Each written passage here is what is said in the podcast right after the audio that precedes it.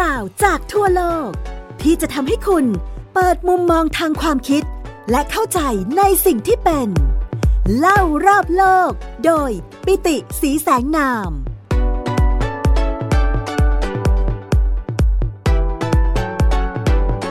สวัสดีครับคุณผู้ฟังที่รักทุกท่านขอต้อนรับสู่ไทย PBS Podcast เล่ารอบโลกโดยผมปิติศรีสายนามนะครับ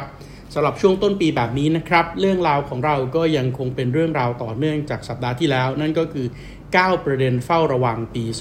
2024 ในมิติภูมิรัฐศาสตร์ แล้วก็ภูมิเศรษฐศาสตร์นะครับสำหรับ 3 ประเด็นแรกเราคุยกันไปไว้ในตอนที่แล้วนะครับ นั่นก็คือความขัดแย้งกับประเทศเพื่อนบ้านในประชาคมอาเซียน โดยเฉพาะในกรณีของการค้าพลังงานนะครับ ระหว่างไทย สิงคโปร์ แล้วก็สปปลาวนะครับ ที่อาจจะก่อให้เกิดความยุ่งยากซับซ้อนนะครับแล้วก็ลดบทบาทการเป็นผู้นำของไทยในเวทีอาเซียน ในปีที่สปปลาวจะเป็นเจ้าภาพการประชุมสุดยอดผู้นำอาเซียน เนื่องจากเราเองไปปฏิเสธนะครับไม่เปิดโอกาสให้สปปลาว ใช้โครงสร้างพื้นฐานของประเทศไทยขายพลังงานไฟฟ้าให้กับสิงคโปร์นะครับประเด็นที่ 2 ก็คือประเด็นความขัดแย้งที่เดินหน้าไปสู่ทางตันในประเทศเมียนมา ระหว่างรัฐบาลเผด็จการทหารพลเอกอาวุโสมินองลายนะครับกลุ่มกองกำลังชาติพันธุ์ Ethnic Arm Organization ซึ่งสถานะล่าสุดเนี่ยพันธมิตร 3 พี่น้องก็ยึดบริเวณลาวกาย ซึ่งเป็นเมืองหลักในรัฐฉานได้นะครับ แล้วก็อีกกลุ่มหนึ่งก็คือกลุ่มของ National Unity Government รัฐบาลคู่ขนาน ซึ่งขาดหัวขาดตัวนำนะครับ แน่นอนความไม่มีเสถียรภาพของแต่ละกลุ่ม อาจจะนำไปสู่การเจรจาได้ในที่สุด แต่กว่าจะไปถึงจุดที่เจรจาได้เนี่ย ความรุนแรงเพื่อที่จะช่วงชิงนะครับความได้เปรียบในการเจรจาก็อาจจะเกิดขึ้น แล้วก็ประเด็นที่ถามที่เราเล่ากันไปในตอนที่แล้วนะครับ นั่นก็คือเรื่องของการเลือกตั้งในเขตเศรษฐกิจไต้หวันนะครับ ซึ่งตอนนี้อะไรก็เกิดขึ้นได้นะครับ แล้วก็การเลือกตั้งจะเกิดขึ้นในวันที่ 13 มกราแล้วคงจะต้องดูหลังจากนั้นว่ามันจะ escalate หรือว่ายกระดับให้กลายเป็นความร้อนระอุในช่องแคบไต้หวันที่จะต่อเนื่องถึงทะเลจีนใต้ในครั้งใหม่หรือเปล่านะครับ วันนี้เรามาเริ่มต้นที่ปัจจัยที่4นะครับปัจจัยที่ 4 ที่เราจะต้องจับตามองกันในปี 2024 ก็คือสงครามยูเครนนะครับซึ่งจริงๆ สงครามยูเครนเนี่ยกำลังจะเข้าสู่ปีที่3นะครับในเดือนกุมภาพันธ์นี้ ซึ่งตลอดมานะครับเราก็รับรู้นะครับว่าสงครามยูเครนมันไม่ใช่ความขัดแย้งระหว่างรัสเซียกับยูเครนแต่มันเป็นความขัดแย้งระหว่างรัสเซียแล้วก็พันธมิตรนาโตซึ่งเชื่อว่าในปี 2024 เนี่ยจะมีความไม่แน่นอนมากยิ่งขึ้น เพราะเรา คงจะทราบกันแล้วนะครับว่าปี 2024 เนี่ยจะเป็นปีแห่งการเลือกตั้ง การเลือกตั้งที่จะเกิดขึ้นนะครับต่อจากการเลือกตั้งไต้หวัน และเป็นการเลือกตั้งที่หลาย ๆ คนจับตามอง ก็อาจจะเป็นการเลือกตั้งของอินโดนีเซียในวันที่ 14 กุมภาพันธ์แต่พอถึงวันที่ 15 ถึง 17 มีนาคมนะครับอีกเพียง 3 เดือนต่อจากนี้ก็จะเป็นการเลือกตั้งของรัสเซีย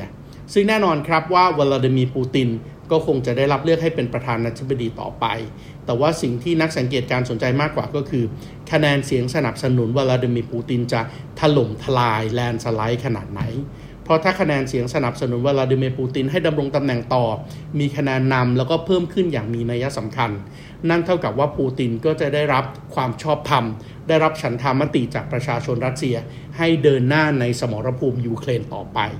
เช่นเดียวกันครับ ไม่ได้มีแต่รัสเซียเท่านั้นที่มีการเลือกตั้ง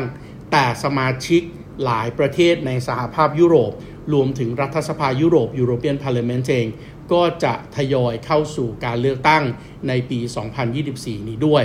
แล้วก็แน่นอนครับ การเลือกตั้งในยุโรปในช่วงเวลาที่ผ่านมาเนี่ยมันทำให้เราเห็นครับว่าผู้นำที่เป็นฝ่ายขวาจัด ชาตินิยมหัวรุนแรงนะครับทำนโยบายประชานิยม มีแนวโน้มที่จะชนะการเลือกตั้งมากยิ่งขึ้น สอดคล้องกับที่คนในยุโรปเองนะครับก็เดือดร้อนมากยิ่งขึ้นจากสภาวะเศรษฐกิจตกต่ำเงินเฟอ้อสูง ค่าครองชีพคืออุปสรรคในการดำรงชีวิต เพราะว่า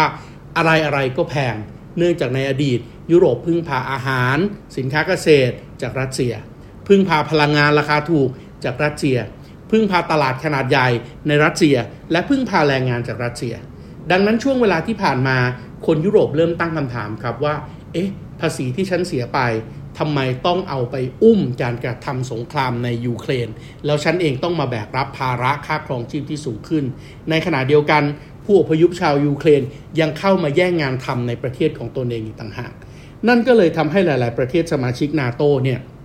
เกิดความลังเลสงสัยครับ แล้วก็จะเผชิญหน้ากับภาวะที่เราเรียกว่า สภาวะกลับไม่ได้ไปไม่ถึง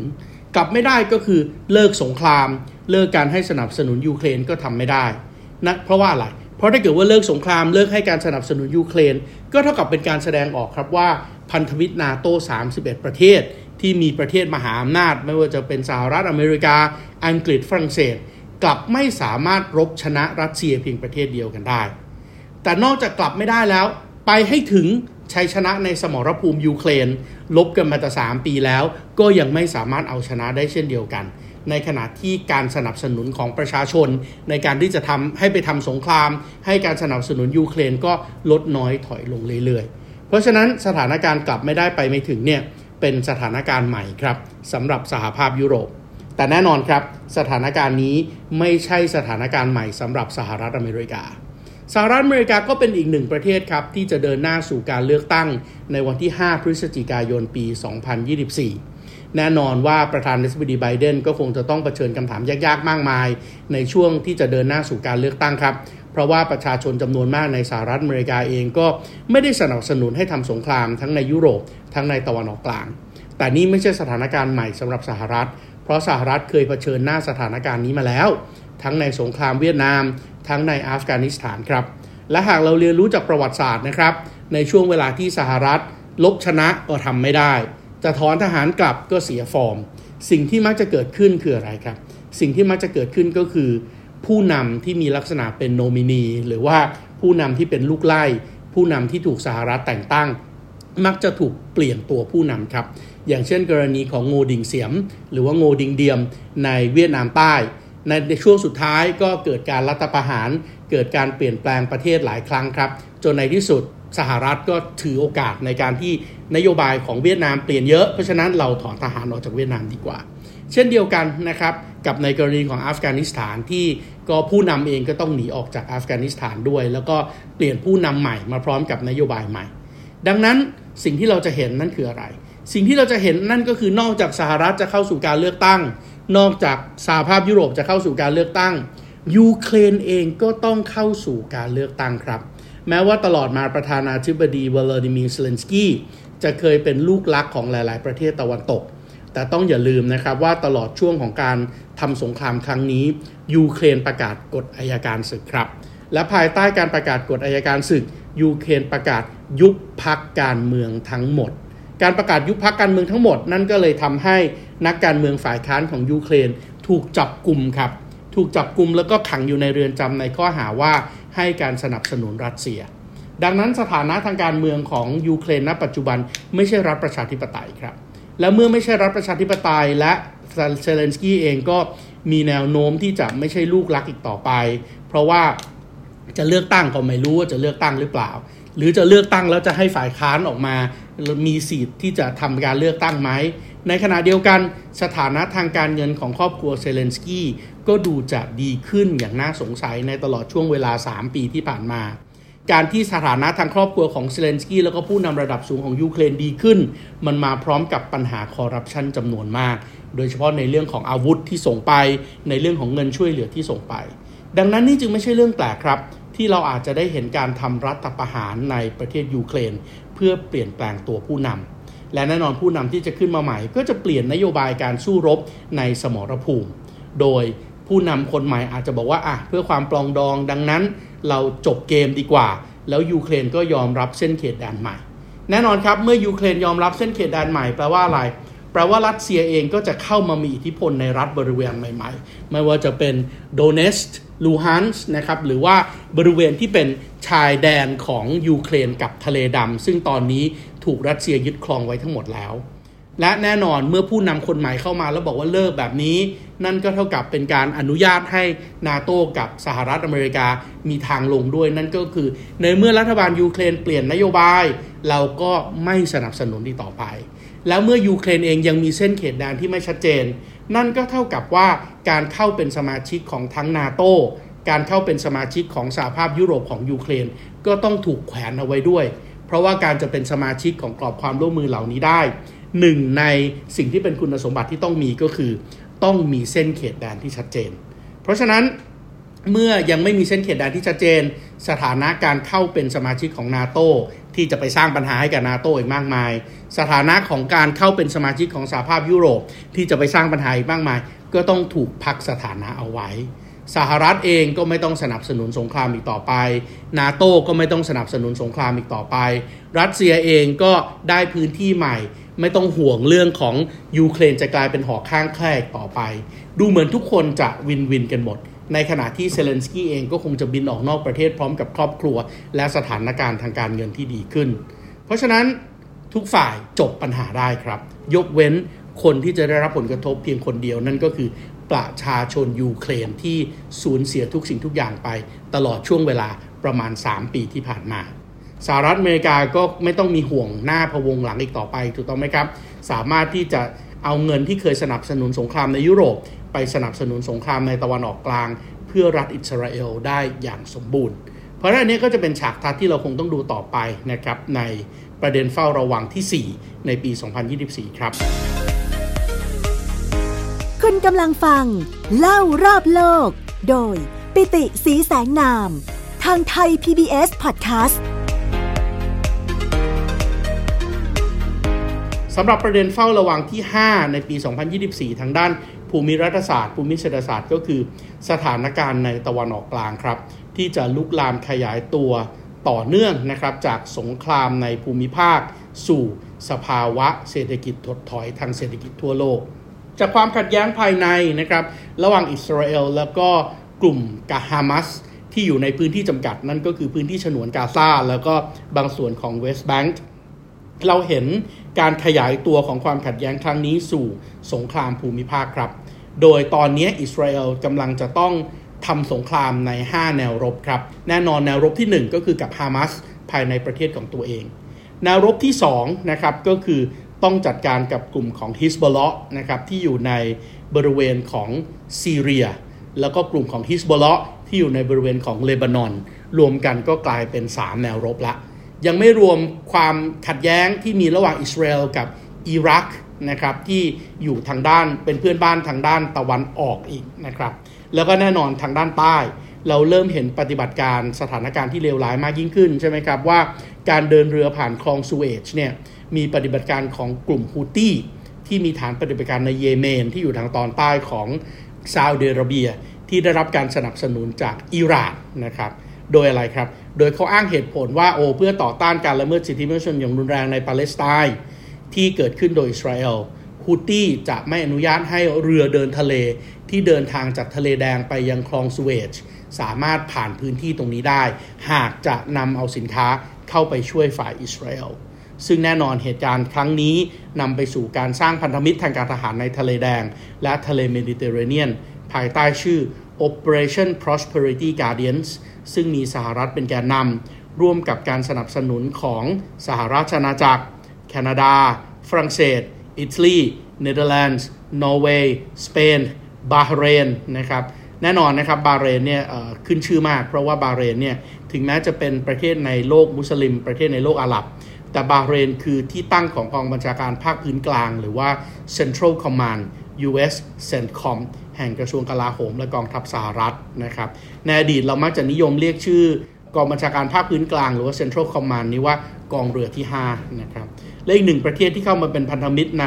Operation Prosperity Guardians ด้วยก็คือ Seychelles ซึ่ง Seychelles เนี่ยเป็นเกาะขนาดเล็กครับ ที่เป็นประเทศรายได้สูงเพียงแห่งเดียวในทวีปแอฟริกา โดยมีรายได้หลักมาจากการให้บริการเปิดบัญชีธนาคารแบบ offshore account นะครับ ดังนั้นการเผชิญหน้าที่รุนแรงขึ้นในตะวันออกกลางนี้นะครับนักวิเคราะห์จำนวนมากมองเห็นความเป็นไปได้ครับ ที่สหรัฐจะใช้เหตุนี้นะครับเป็นข้ออ้างในการยกระดับเพื่อโจมตีอิหร่าน โดยมองว่าหากทำสงครามและสามารถเปลี่ยนแปลงระบอบในอิหร่านได้อย่างเบ็ดเสด็จขาด นั่นจะทำให้ปัญหาทุกอย่างในตะวันออกกลางของพันธมิตรตะวันตกยุติลง แน่นอนครับ สงครามอาจจะเกิดขึ้นโดยตรงในอิสราเอลกับปาเลสไตน์แต่สหรัฐอาจจะใช้เหตุนี้เป็นข้ออ้างในการที่จะบุกเข้าไปในอิหร่านคำถามคือทำไมถึงมีวิธีคิดแบบนี้ในหมู่นักสังเกตการ ที่เป็นแบบนั้นเพราะว่าเราเรียนรู้จากประวัติศาสตร์ครับ สหรัฐเคยคิดแบบนี้มาแล้ว ไม่ใช่นี่หรือไม่ใช่เรื่องใหม่ แต่สหรัฐเคยคิดแบบนี้มาแล้วในช่วงต้นทศวรรษ 1970 ครับ เพื่อที่จะแก้วิกฤตการณ์ oil crisis หรือว่ากลุ่ม o p e ปที่รวมหัวกันขึ้นราคาน้ำมันในช่วงทศวรรษ 1970 สิ่งที่จะเกิดขึ้นก็คือสหรัฐอเมริกามองว่างั้น เราบุกยึดซาอุดีอาระเบียทั้งประเทศเลยไหมเพื่อแก้ปัญหา แน่นอนครับ คนที่ถอดชนวน แล้วก็แก้ปัญหาว่า เอ้ยสหรัฐแทนที่จะบุกเข้าซาอุดีอาระเบีย หันไปเจรจากับซาอุดีอาระเบียแทนดีกว่า โดยบอกว่าให้การคุ้มครองซาอุดีอาระเบีย แต่ว่าขอให้ซาอุดีอาระเบียค้าขายพลังงานเป็นรูปเงินดอลลาร์แทน นั่นก็คือเฮนรี่คิสซิงเจอร์ ดังนั้นสำหรับตัวผมเองเนี่ยมองว่าหากสหรัฐและพันธมิตรจะโจมตีอิหร่าน นี่จึงไม่ใช่เรื่องที่มีมีความเป็นไปไม่ได้ครับ มีโอกาสเป็นไปได้ครับ แต่นี่จะเป็นความผิดพลาดใหญ่หลวงทางยุทธศาสตร์ครับ เพราะอะไรครับ เพราะหากสหรัฐและพันธมิตรเปิดศึกสงครามโดยตรงกับอิหร่าน นั่นเท่ากับจะเป็นการสร้างสงครามขนาดใหญ่ในทุกพื้นที่ทั่วโลก เพราะโลกมุสลิมจะสามารถรวมตัวกันติด โดยหากพิจารณาว่าสหรัฐและพันธมิตรตะวันตกคือศัตรูร่วมกันของโลกมุสลิม พวกเขาก็จะตอบโต้ แน่นอนครับ สิ่งนี้น่าจะนำไปสู่ความรุนแรง แล้วก็ภาวะเศรษฐกิจฝืดเคืองในทั้งโลก และเราเองในฐานะประเทศไทยก็คงจะได้รับผลกระทบ แต่แน่นอนในระยะสั้นครับ การปิดคลองสุเอซซึ่งเท่ากับเป็นการ ตัดเส้นทางโลจิสติกที่เชื่อมเอเชียกับยุโรป ร่วมกับสงครามในตะวันออกกลาง และแน่นอนครับ เมื่อเราร่วมพิจารณากับเส้นทางการค้าที่สำคัญอีกเส้นหนึ่ง นั่นก็คือคลองปานามา คลองปานามาคือพื้นที่เส้นทางโลจิสติก ที่เชื่อมมหาสมุทรแอตแลนติกกับมหาสมุทรแปซิฟิก ซึ่งปัจจุบันคลองปานามากำลังได้รับผลกระทบจากสภาวะการเปลี่ยนแปลงสภาวะภูมิอากาศ หรือว่า global boiling global climate crisis ทำให้ระดับน้ำในคลองปานามาต่ำมาก และไม่สามารถให้บริการการเชื่อมโยงสองมหาสมุทรให้เรือแล่นผ่านคลองปานามาได้เหมือนปกติ เรือจำนวนมากไม่สามารถผ่านได้ เรือจำนวนมากต้องต่อคิว นั่นจะเกิดอะไรขึ้นครับ นั่นจะเกิดปัญหาคอขวดขึ้นทั่วโลกเลยครับ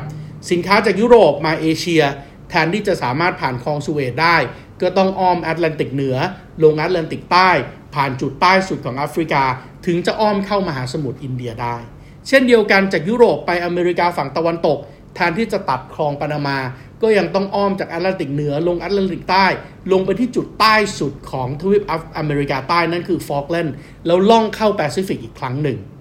แน่นอนครับทางเลือกใหม่ๆ อย่างเช่น คลองนิการากัว หรือว่านิการากัวแคนเนลก็ยังไม่สามารถทำได้เพราะอะไรครับ เพราะสหรัฐยังต้องการผูกขาดจุดเชื่อมโยงโลจิสติกที่คลองปานามา ในขณะเดียวกัน สหรัฐก็เข้าไปแทรกแซงกิจการของนิการากัว เป็นสงครามต่อเนื่องมาตั้งแต่ยุคทศวรรษ 1970 1980 จนถึงความรุนแรงในทุกวันนี้ในนิการากัวก็ยังคงเกิดขึ้น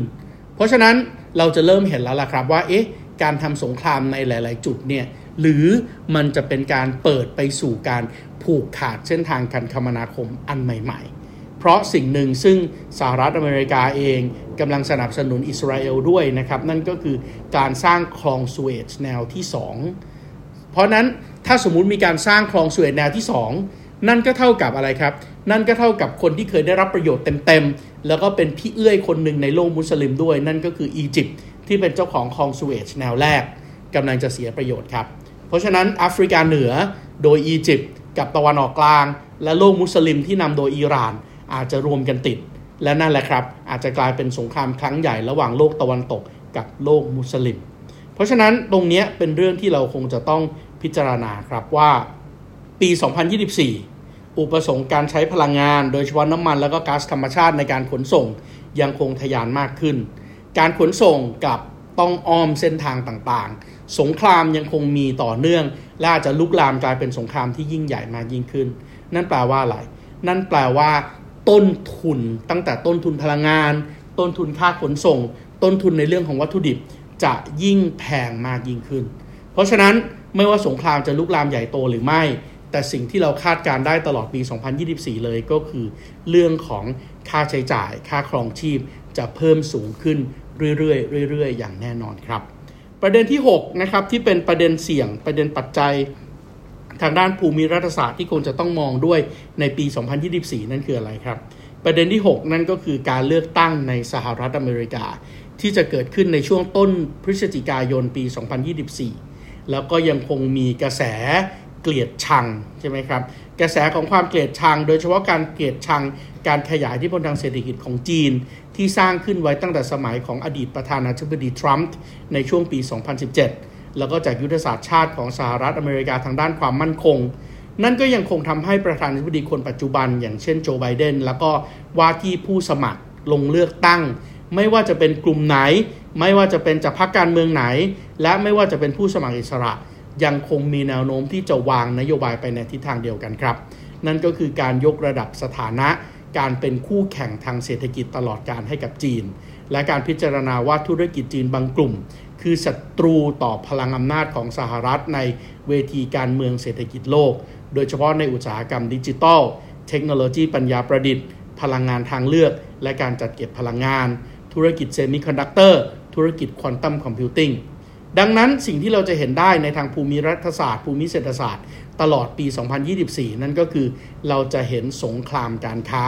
สงครามเทคโนโลยีที่รุนแรงมากยิ่งขึ้น อย่างที่ไม่เคยเป็นมาก่อน โดยเฉพาะมันอาจจะเกิดการช่วงชิงทรัพยากร มันอาจจะเกิดการเปิดพื้นที่ความขัดแย้งภูมิรัฐศาสตร์ใหม่ๆ ไม่ว่าจะเป็นในโลกไซเบอร์ ไม่ว่าจะเป็นในอวกาศ เพื่อที่จะช่วงชิงทรัพยากร ไม่ว่าจะเป็นในพื้นที่พื้นดินใต้ท้องทะเล